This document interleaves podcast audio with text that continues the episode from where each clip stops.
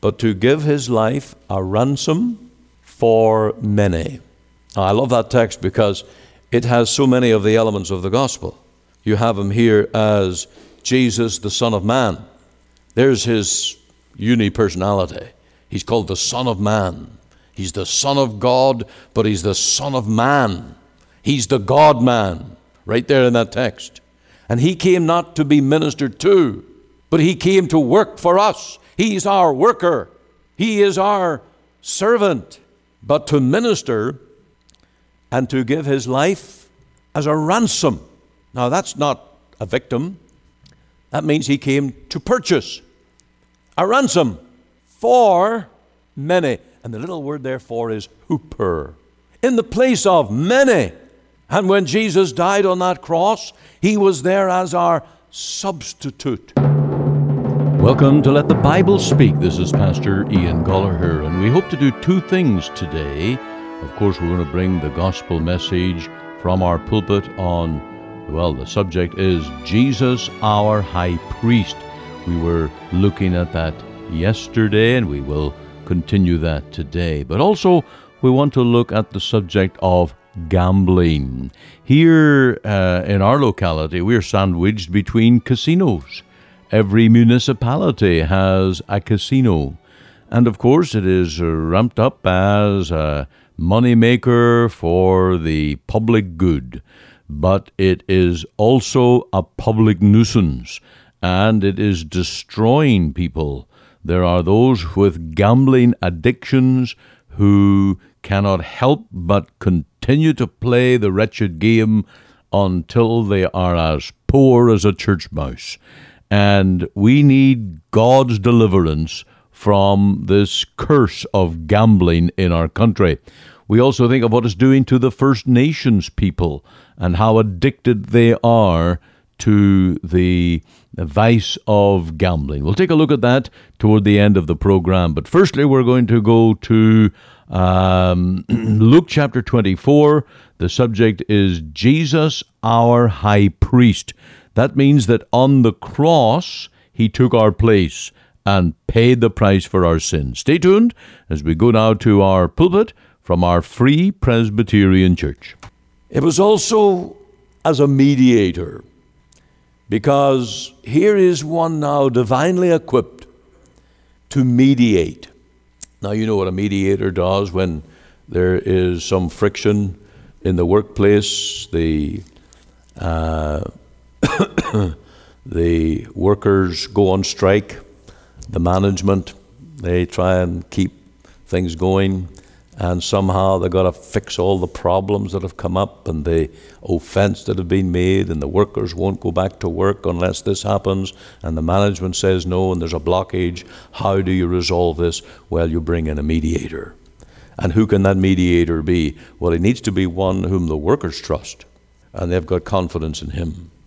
It needs also to be someone whom the management trusts and they have confidence in him. And his work to mediate is to reconcile, bring these two opposing parties together. When our Lord Jesus died on that cross, he died as a mediator because he was God, infinitely holy, perfect. He was also man in our nature. He was, as we're told, tempted in all points as we are without sin. He knows what temptation is. He knows what it is to live in a world of sin. And He comes as the friend of sinners. And by His sacrifice, He is now the mediator to reconcile. And He says to the Father, I will take your commandment I will die and bear the punishment, the price to pay satisfied justice so that your law is no longer offended, that the claims of justice are satisfied. And I will die for men so that they have mercy. And on that cross, the Lord Jesus died as our priest, as our mediator. He died in that office as our man. He's our man. He was our man on the cross. He was our man when he came forth from the tomb. He was our man when he ascended into glory, when he poured out that blessing upon his own disciples. And he's our man now at the right hand of God. That's why when you pray, you use Jesus' name. That's why our prayers are made effectual by the mediation of Christ. A priest, his office work is two things satisfaction, sacrifice. Well, that's the same thing, those two satisfaction and sacrifice, so he may intercede. Just as the priest slew the animal, offered it on the altar, and brought the blood into the place of prayer.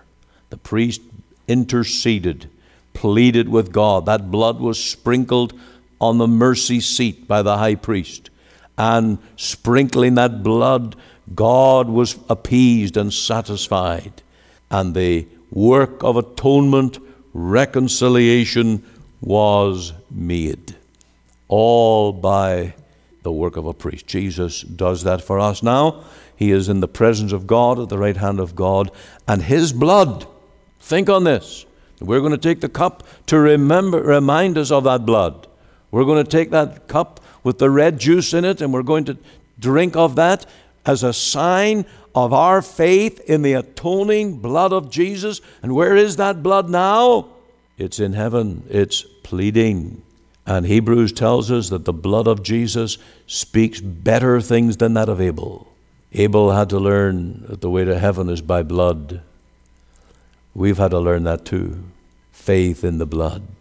And as we take that cup to demonstrate that faith, we are showing that our hope is in that blood that now appears in God's presence, and that intercession is made for us.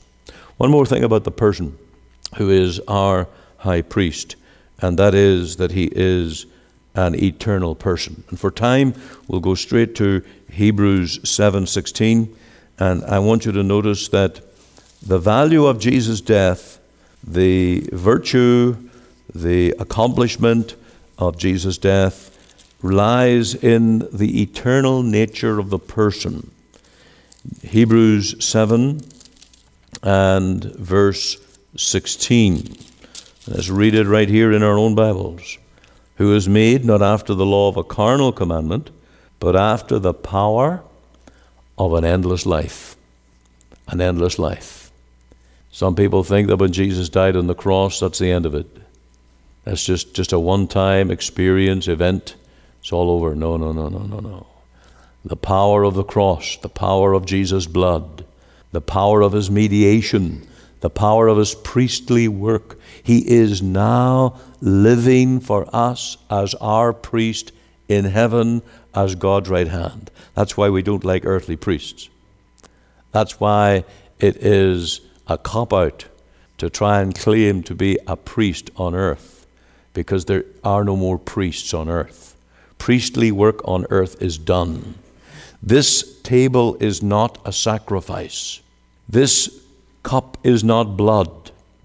There is no death at this table. There is no suffering at this table.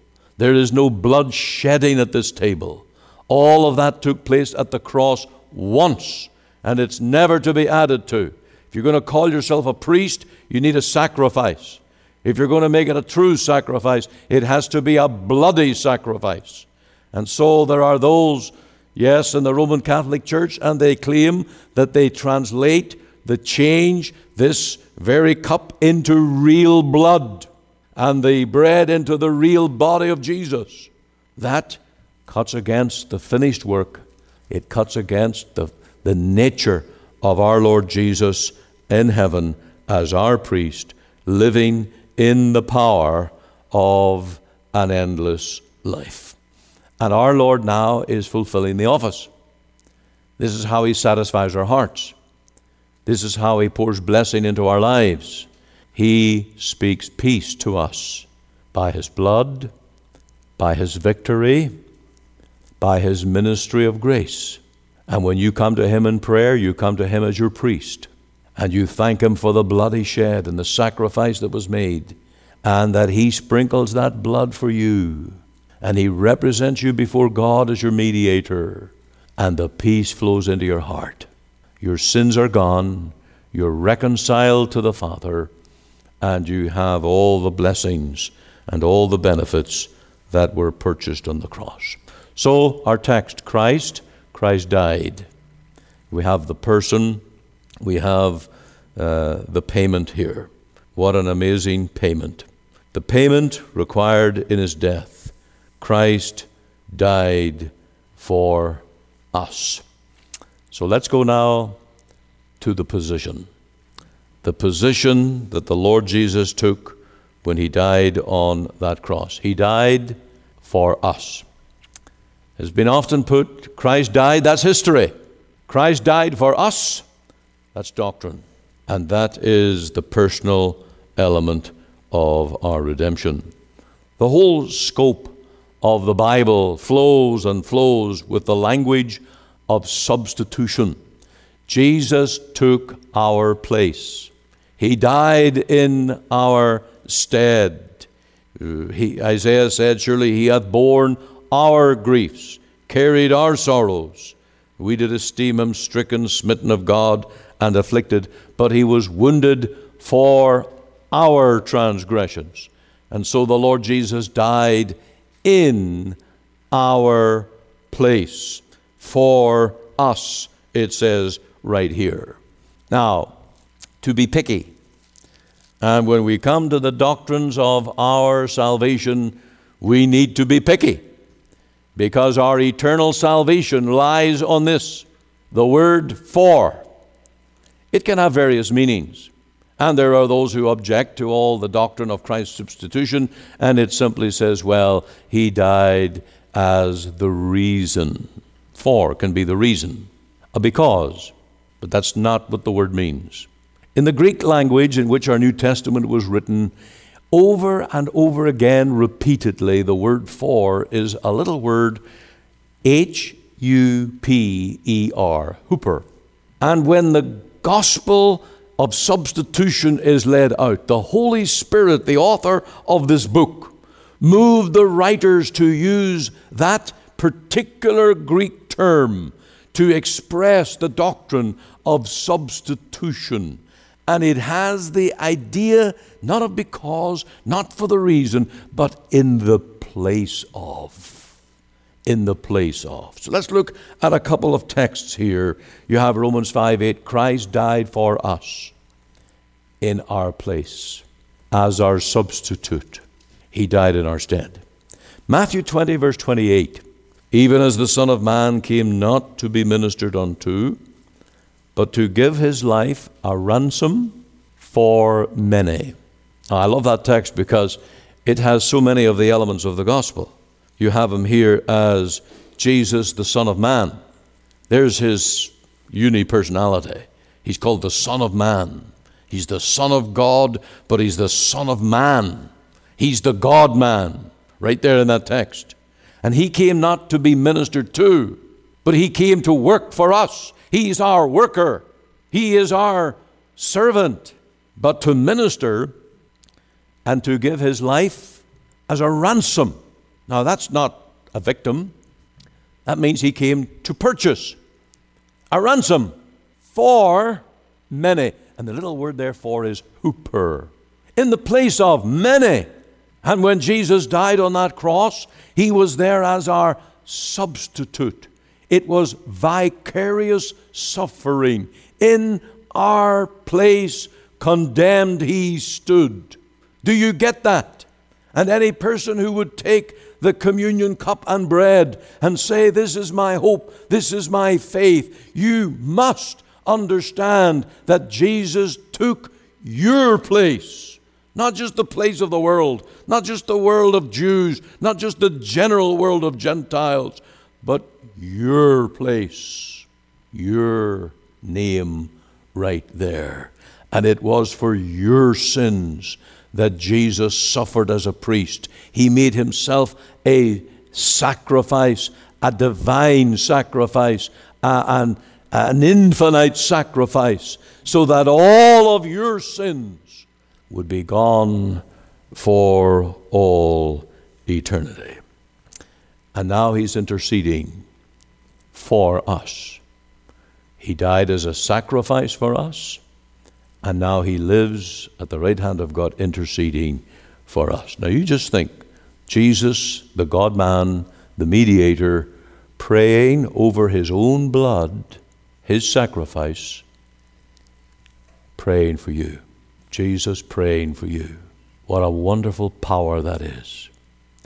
Now we speak about the power of the office. He holds the office of our priest. And in the covenant of grace, Christ takes that work of prophet, priest, and the office is very powerful. I heard President Trump saying in an interview uh, that the office that he holds is very powerful as the dominant leading nation of the world. And you know just how powerful the office is. All he has to do is make a tweet, and the markets go up or fall. Nations respond with all kinds of fear and trembling. And of course, the word of the president, and it's not just the man and the billionaire that he is and the history of his own person, but it's the office. It's because he has that position. He can speak with authority and get things done that no other in the nation can do. Christ at the right hand of God now holds the office of priest. Just think of it one word, one command to the one who is given all authority in heaven and on earth. Just one word from him, and it brings the blessing and it brings the favor of God. And remember that this is a ministry of Jesus' love. Greater love hath no man than this, that a man lay down his life for his friends. And the Lord Jesus took this role of, sa- of Savior, sacrifice, priest, shedding his blood to pray for us because he loves us. He loves us. And he laid down his life in demonstration of that wonderful love. I read a story of a man called Zaleucus, and he decreed that in his dominion, that anyone who was found guilty of committing adultery, that both their eyes should be put out. And before very long, his own son was charged and proven guilty of that very sin. And so all eyes were upon this king to discover how would he display justice, fulfill the law, the decree that he made himself, his self-made law, and how would he show as a father some mercy to his son? And so they were waiting for his response and reaction. As king, he decided that he would fulfill the uh, justice by having one eye of his son put out and having one eye of his own put out. And so two eyes were put out. And he also showed mercy to his son because he still had one eye to see.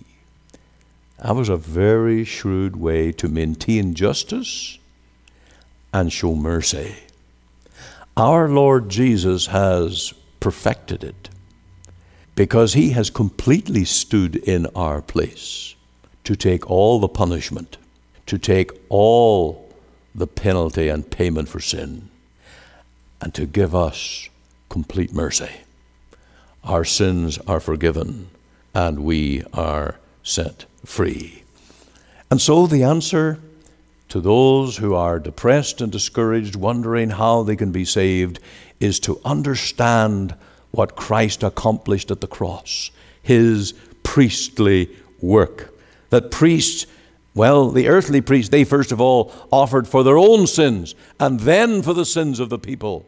But our Lord Jesus being sinless, he made himself a sacrificial lamb, and his blood brings peace and grace to all of his people.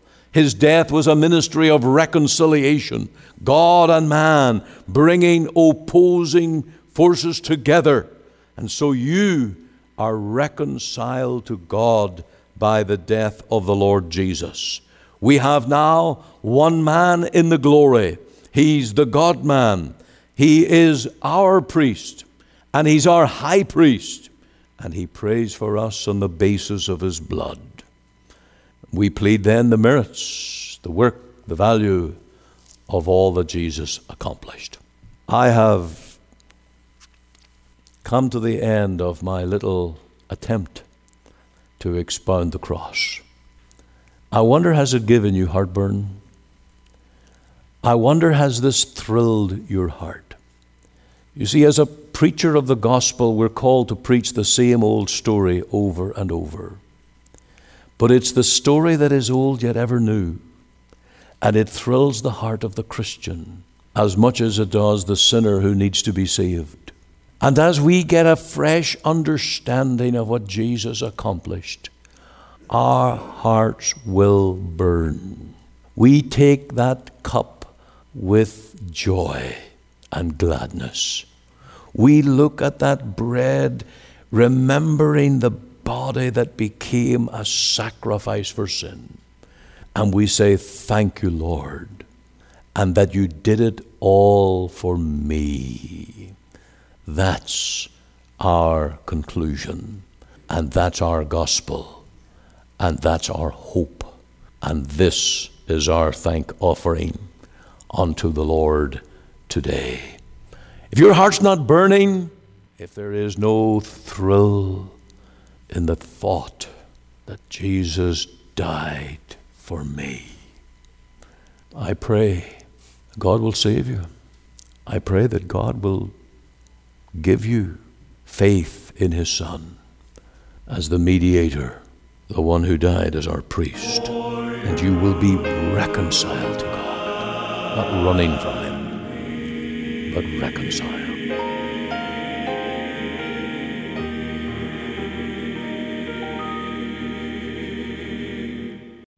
You're listening to Let the Bible Speak. I'm coming now to the segment on righteousness exalteth a nation, but sin is a reproach to any people. And today we're going to look at the vice of gambling.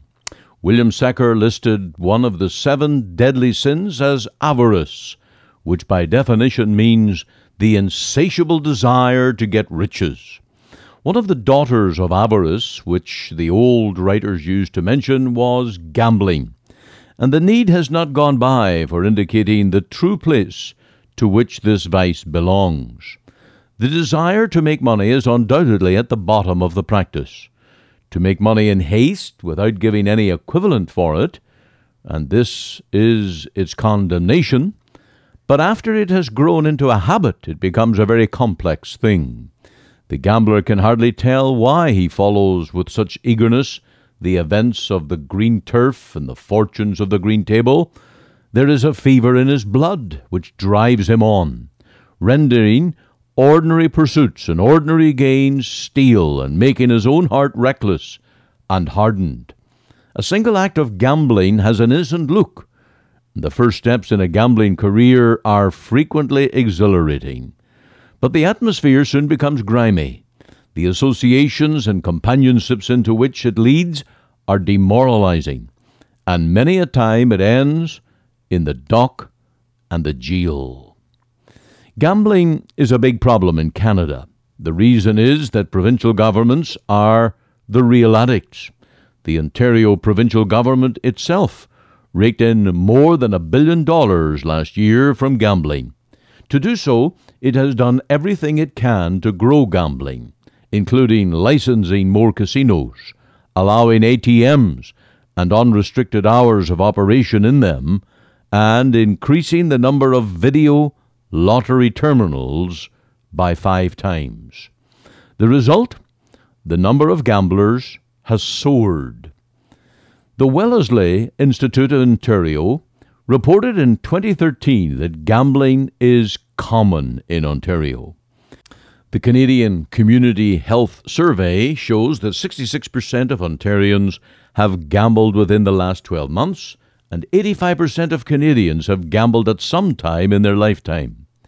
For most people, gambling does not significantly affect their lives and their well being. Social, financial, and health problems arise, however, for problem gamblers.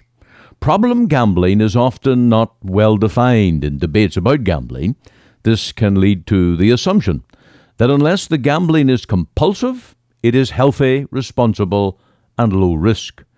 Leading researchers have defined low risk gambling as gambling no more than two to three times per month, spending less than a total of 500 to $1,000 per year, or gambling less than 1% of a gross family income.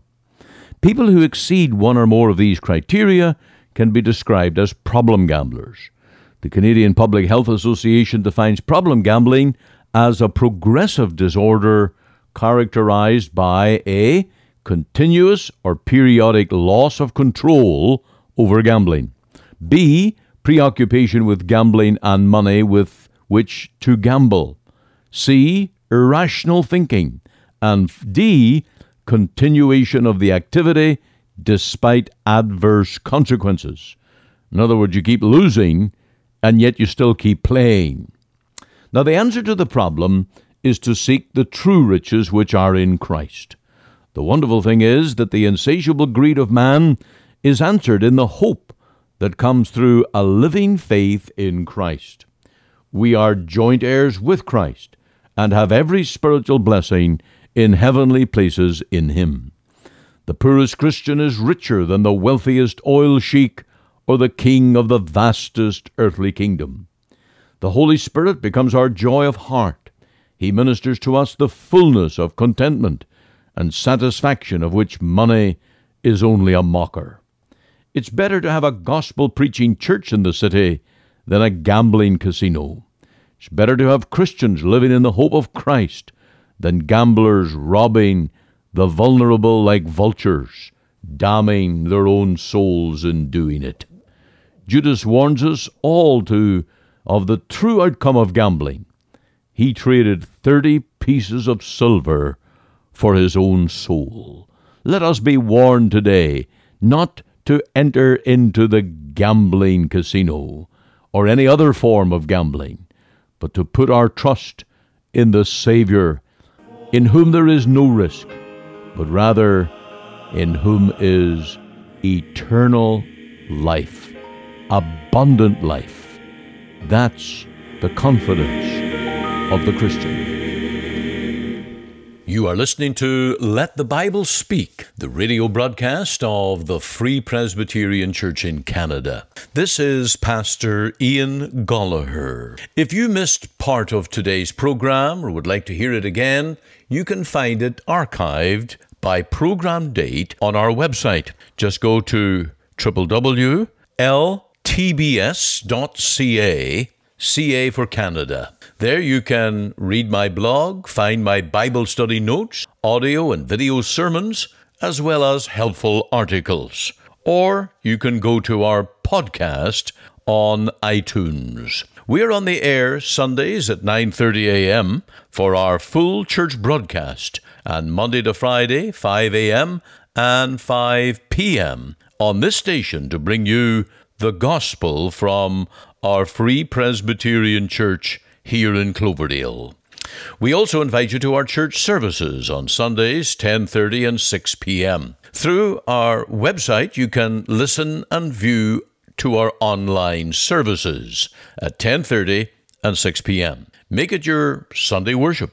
Click on the Live Now button on the home page of our website. Or if you would like to talk with me one on one as a pastor, please give me a call. The phone number is 604 897 2040. The mailing address is 187 90 58 Avenue, Surrey, BC, V3S 1M6. We're located just two blocks north of number 10 Highway on 188th Street. Our website again is ltbs.ca.